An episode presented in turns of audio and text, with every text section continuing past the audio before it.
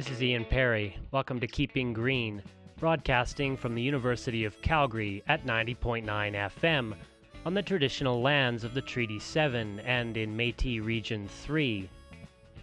Imagine for a second that you could go back to university and learn about traditional Indigenous heritage before you embark on your studies.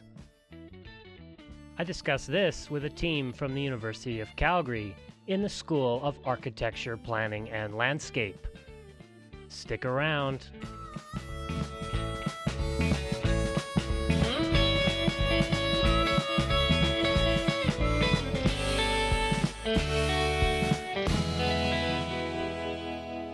You will no doubt be aware of the final piece of the ring road in the Greater Calgary area, well underway between the Trans Canada Highway at Canada Olympic Park and Highway 22X.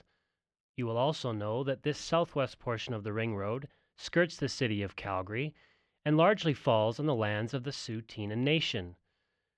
The nation is our neighbor immediately to the southwest and is a vast expanse of rolling aspen parkland occupying nearly 300 square kilometers. It's a stark contrast to urban developments like West Hills Shopping Center, which lie adjacent to it. That's all changing.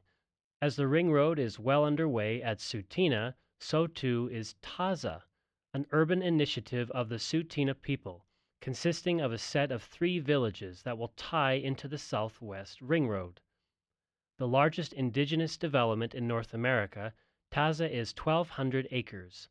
Its $5 billion value will redefine life at Tsuut'ina and in the neighborhoods of the city of Calgary right next door, as big box retailers, entertainment, and residential developments emerge.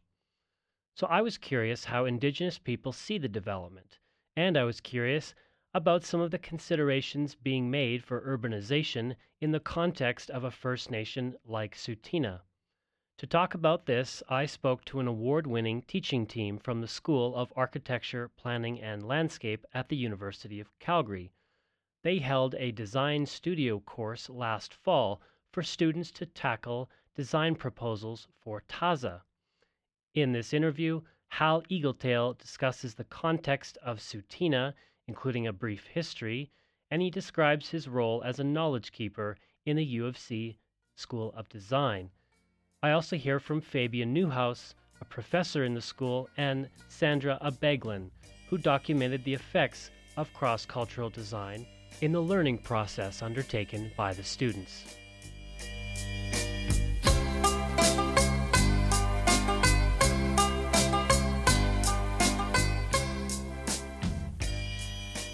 You know, this is one of the first sort of urban developments, as I understand it, that will be indigenous. And as I was just reading this morning, it, it's being described as reconciliation through the business lens to close the economic gap. Um, and that, that's, that's fascinating to me. Um, but I'm, I'm curious about this as an entity. Well, Taza is actually. Uh the largest First Nation development project in North America. It's not one of the first, but it certainly is the largest, uh, spanning over 1,200 acres. The um, initiative has been, I guess, visioned many, many years ago. I sat on our economic development board back in uh, 1980, 1988. And the vision then was to have a development that addressed our economic and job needs. So we started off with a development called Ita Isnoe, which means um, meat uh, meat eater or tongue eater. That was the name of the, the past chief that had his land adjacent uh, to to um, Woodbine and that was the area where the nation first initiate, initiated uh, development zone. And because of the lack of infrastructure and also any kind of a ring road through that area, it wasn't viable. And it just basically sat uh, with, with one development on there, which is our current band office, our band administration office, uh, Mm. Chief Big, Big Joseph Big Plume, and that's that's his Tsuut'ina name. It's Suishnae.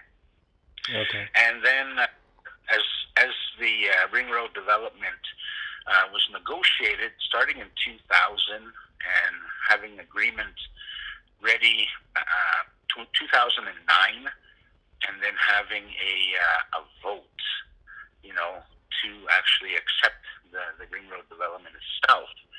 Um, that was successful the second try.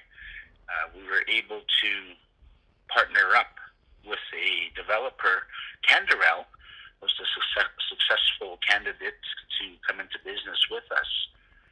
And the name Taza means um, something's coming, you know, something wondrous, something amazing is coming. Mm. That's what Taza means. And that's an expression, you know, Taza, Taza. Uh, when people are excited, they'll say Taza, Taza.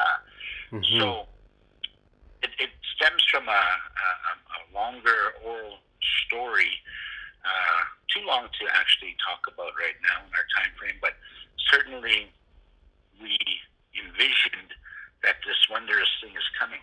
As we got chatting, Hal got to talking about the history of the Tsuut'ina since the signing of Treaty 7. Going back a little bit further, back to 1883, when Tsuut'ina first established the new land base for our, our reservation after Treaty 7 signing in Yeah. 1877, you know, we were all put on designated lands that government chose on our behalf. And that didn't sit well with our head chief. His name was Chilla Bullhead. So he sent two scouts to go southwest of Fort Calgary. And he told the scouts, look for land that has a lot of pine tree, spruce tree Mm. so that we can, can build the, uh, we can build homes and we can tell the government we're already building uh, structure and uh, this is where we want to move our own people. Yeah. So the scout uh, went as far southwest of Fort Calgary as the Sheep River. That was the first chosen site. However, the uh, elders at the time did not like the, the smell, a peculiar smell coming from the Sheep River, and um, they, they decided against it. But here in 1914, the very first natural gas strike that was found in Canada, put us on the international map, was found along the Sheep River, and two boom towns came up, Black Diamond and Turner Valley. Right. Dang, we missed up. That's what they were smelling. They were smelling the natural. Ah. So, so uh, the second site they chose was along the Wolf Creek. Today they call it Fish Creek, Okay. and it was a practice to name something uh, bad that happened. Uh, they would name that area after that event.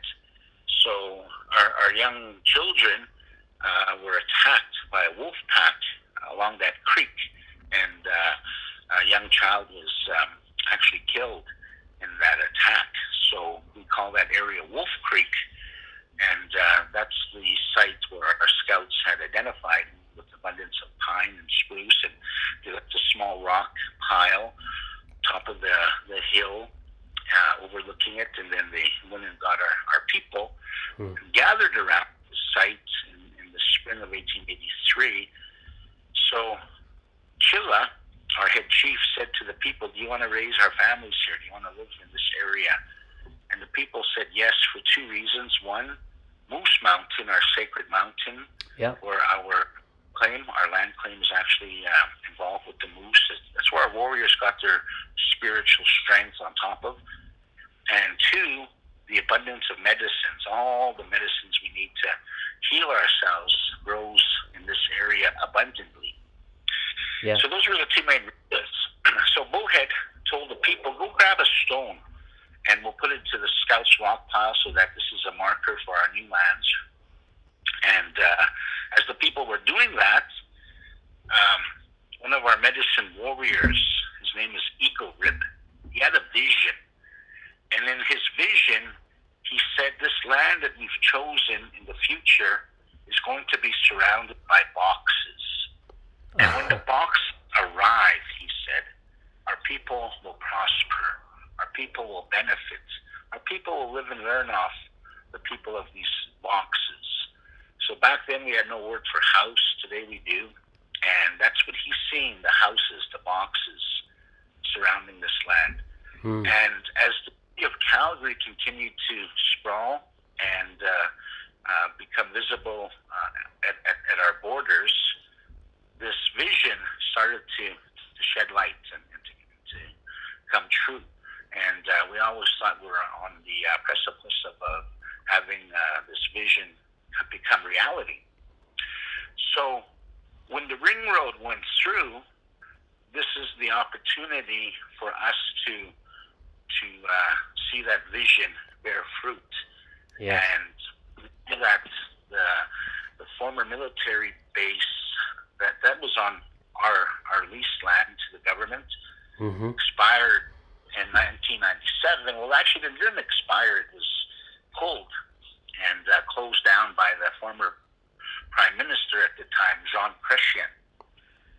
He moved Fort Calgary up to Fort Edmonton, just cost-saving efforts, and then uh, we lost probably about 28,000 civilian jobs to Calgary. Okay. And uh, with this new development of Taza in its construction phase and in its employment phase to fill the, the employment opportunities, we're looking possibly between 50 to 60,000 jobs to be filled wow. uh, throughout this development process. So definitely, we need to nurture our our neighborly relationship with the city of Calgary. Yeah. We need to have um, a commerce as well as employment opportunities for both sides. And this is the uniqueness about it. We have this beautiful uh, metropolitan beside a First Nation working hand in hand and living and existing uh, with one another. Then Hal got into his vision for how Taza will benefit the people who live at Tsuut'ina. Our people are, are going to be benefiting, our young people, and, and the jobs that it will create for them but also for the Calgary's population as well. When I talk at my kids' schools about history and culture, I get them excited. Uh, you know, grade six, seveners, telling them we need to have uh, doctors, nurses, lawyers, um, and we have a space for you in the future. Mm-hmm. So finish your education and uh, and look at the career you want and, and come and work on our lands because we need to fill these positions. I then asked Professor Fabian Neuhaus of the School of Architecture, Planning and Landscape to describe the course that he held last fall here at the University of Calgary. We are we have done a, a design studio with uh, with uh, students at the School of Architecture, Planning and Landscape, uh, in the fall 2019 in collaboration with the Tsuut'ina Nation and, and with Hal Eagletail um, um, to develop um, visions for, for that area on the eastern end of the Tsuut'ina Nation uh, bordering on Calgary.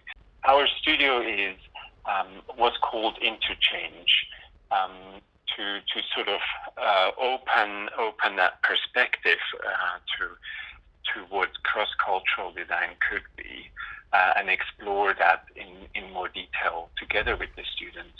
Uh, usually, obviously, this design is um, in, in, in our uh, studio context is, is predominantly from a Western uh, European almost perspective. Right. And then um, we, we really were interested in, in, in um, exploring what it would mean if we would start introducing a more cultural or cross-cultural perspective. So we have students studying architecture hmm. who are on this course. We have students studying planning uh, and students who study landscape architecture together in the same studio. So that uh, was sort of the, the setting for the students to work in. Um, and the idea was really to to engage with traditional indigenous ways of knowing and living. Mm. Um, to, to bring that um, together with our more uh, Western uh, approaches and interpretations of design and, and explore explore that in the context of Taza. Having learned about the design studio course and cross cultural design, I was curious about some of the parameters followed when designing within the context of Indigenous heritage. Here's Hal Eagletail again. We incorporated the four season design application that will be a part of every development that comes in Taza. Yeah. And Four Seas is is one of our our um, cultural connections uh, to to all of the season. We have certain ceremonies for every season. We have certain allowances to do in each season, and we wanted uh, we wanted developments to reflect that. You know, the the understanding of earth, air, water, fire. Those are the elements that um, is part of the design requirements as well uh, from Taza's development uh, proposals when they when they receive uh, people coming in to want to build on Taza. Those are the type of things we ask them to incorporate. You know, not just from students' perspective on what they did, but the actual developments that do come into Taza uh, through one of its parks, whether it's the Taza Park or the Exchange or um, those are the things that we have to make sure every development follows our curriculum.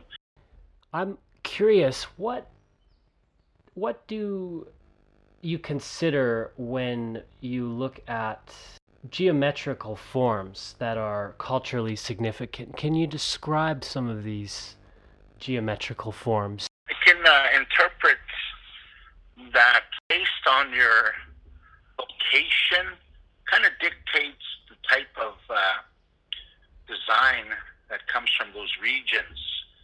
For instance, further north, northern parts of the country, you'll have more floral patterns and design that's significant to the uh, to the identity of those First Nations floral patterns. And then when you come kind of uh, into central plains area, you know, meaning from Grand Prairies down to down to the uh, border uh, between, between Canada and U.S. You have simple geometrical design, and then when you go further south, down into the uh, southern plains of uh, Colorado, down to Texas, mm you get it more advanced um, uh, geometrical designs that, that are more intricate. So just by looking at the beadwork of a person or the quill work in the past, oh. you can tell where it comes from. Fascinating. And that's kind of the marker uh, of why the geometrical design uh, that's in our area will be uh, prevalent and, and will be a reflection of our history and of our understandings to um, to the land uh, through our geometrical design. Here's Fabian Neuhaus regarding culturally significant geometric forms.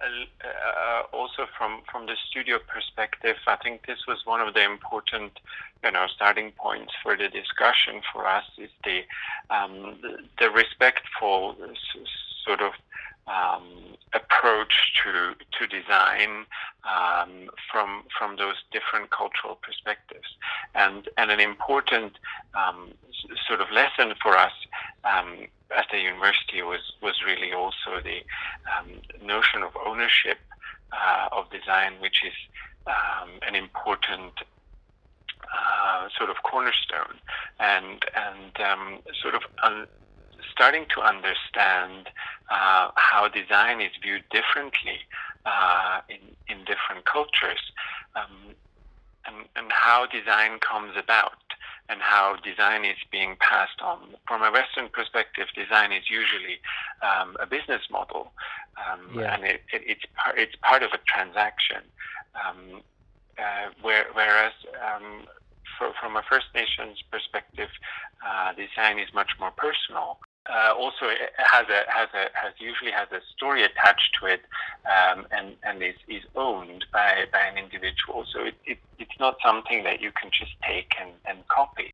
So so that was that was also a perspective that the students um, started to include in, in in their approaches. I then asked Hal about some of the guidance he provided to students as they studied cross cultural design.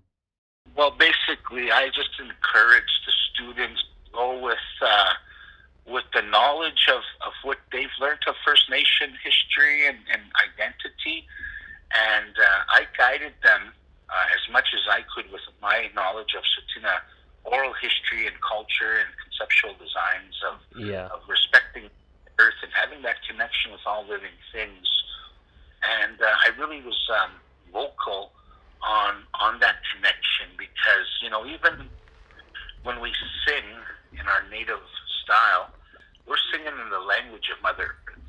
Every living entity, from the blade of grass to the sky above, all have a song. And in our ceremony, we'll call upon those guiding spirits, whether it's buffalo, bear, wolf, eagle, thunderbird, will sing their songs for their guidance and protection in our ceremonies. So that's how important our connection to all living things is as Indigenous people. Mm. And it's not just in North America, South America. We have Indigenous people in Australia. We have the Buddhist monks in the Himalayas that still give to the earth. We got the witches of Europe that still practice the, the connections and, and, and the potions from the living entities. So we're very diverse, uh, unique in, in, that connection. So being as vocal and as um, visual and, and uh, articulate in having them understand how important our respect for Mother Earth is and mm-hmm. how we cannot pollute the water, we cannot pollute the ground.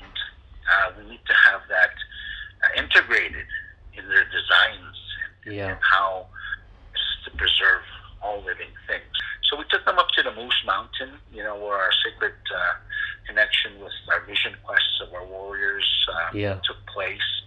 It's currently a, a, land claim issue that we're dealing with the federal government over, and um, just to be on the land and show yeah. them certain medicines that we used, interpreting um, what the vision quest was all about and the significance of it that was something that uh, I felt it grounded them and it helped them understand uh, uh, just in this short time frame, you know, this two and a half months to have them learn and mm-hmm. understand a crash course on uh, spirituality and, and herbology mm-hmm. Uh, was, re- I, I think, successful. At the end of it all, it was very successful.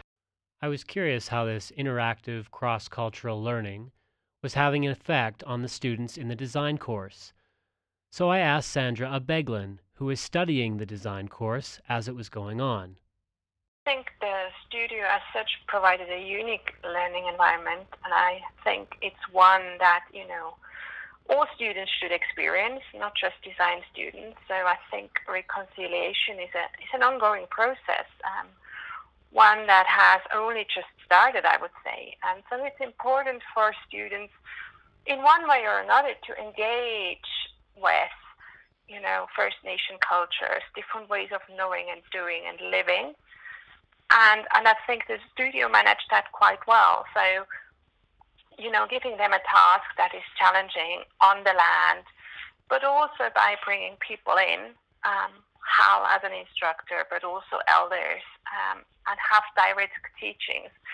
I think um, it's something that you know can't be done by others, so it needs to be coming from the people itself.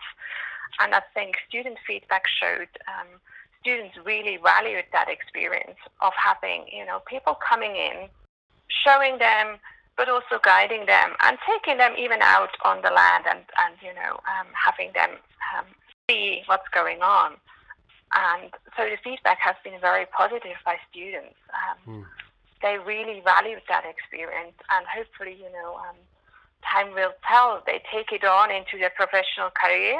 Um, you know, I think design needs to be more inclusive generally. Yeah. Um, there is a big call for it to be sustainable too, as you said. Um, you know, it's something um, that needs to be considered more. So things stay with us for a very long time, and so if they're developed, we need to think about these aspects. And I think you know the students manage to dive into that with the studio and, and the people you know leading them. There was one final aspect of the design studio course that I was curious about.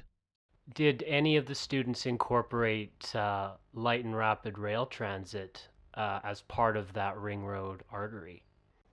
Yeah, certainly. Yeah, several several actually did. There were there were several proposals that tied in with the with the existing LRT system even, um, and and sort of uh, went as far as, as, as, developing notions of how the the, the, the downtown of Calgary uh, connects to to the TAZA project, uh, which is a you know a, a four and a half billion project that, that focuses on, on business and residential and, and, and, and how those two, that new emerging hub and the existing hub of the downtown can be tied together efficiently and sustainably.